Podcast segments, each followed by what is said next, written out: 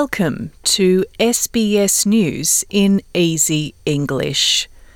The federal government will unveil plans to re engage Australia's migration policy today as the nation reopens its international borders. While no date has been provided, the plan involves 200,000 extra skilled migrants, students, and other visa holders being granted entry. The leader of the government in the Senate, Simon Birmingham, says international students will be back for the start of the 2022 university year. SBS World News has been told that Afghans seeking humanitarian visas will have more opportunities to seek resettlement in Australia. Business groups and some states have been urging a dramatic increase in migration to fill critical skill shortages and support the nation's economy. Victoria has recorded 1,029 new coronavirus cases and three deaths. It comes as the state closes in on its 90% double dose vaccination target for people aged 12 and older. Meanwhile, New South Wales has recorded 180 new COVID 19 cases and one death, with 91.8% of people aged 16 and older fully vaccinated.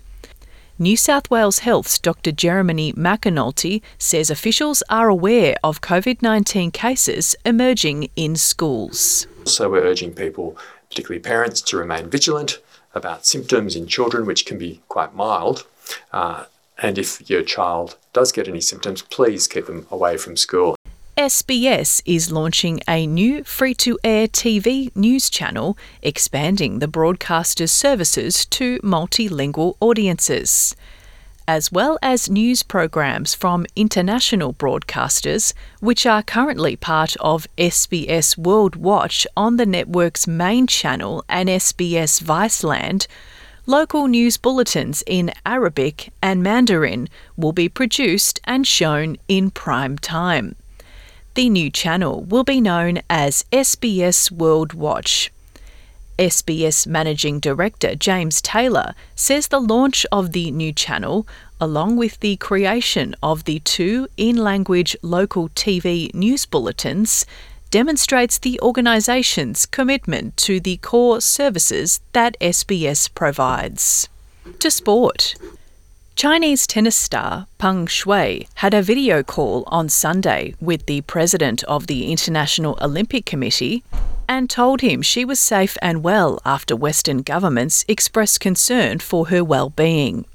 Photos and videos of Peng at a children's tournament in Beijing, published earlier in the day, had done little to ease concerns following a nearly three week public absence after she alleged that a former senior Chinese official sexually assaulted her.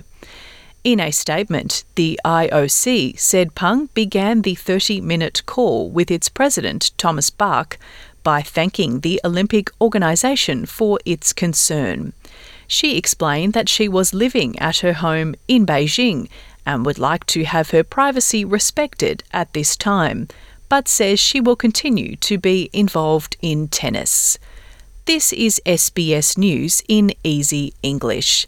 Thanks for joining us. I'm Stephanie Corsetti.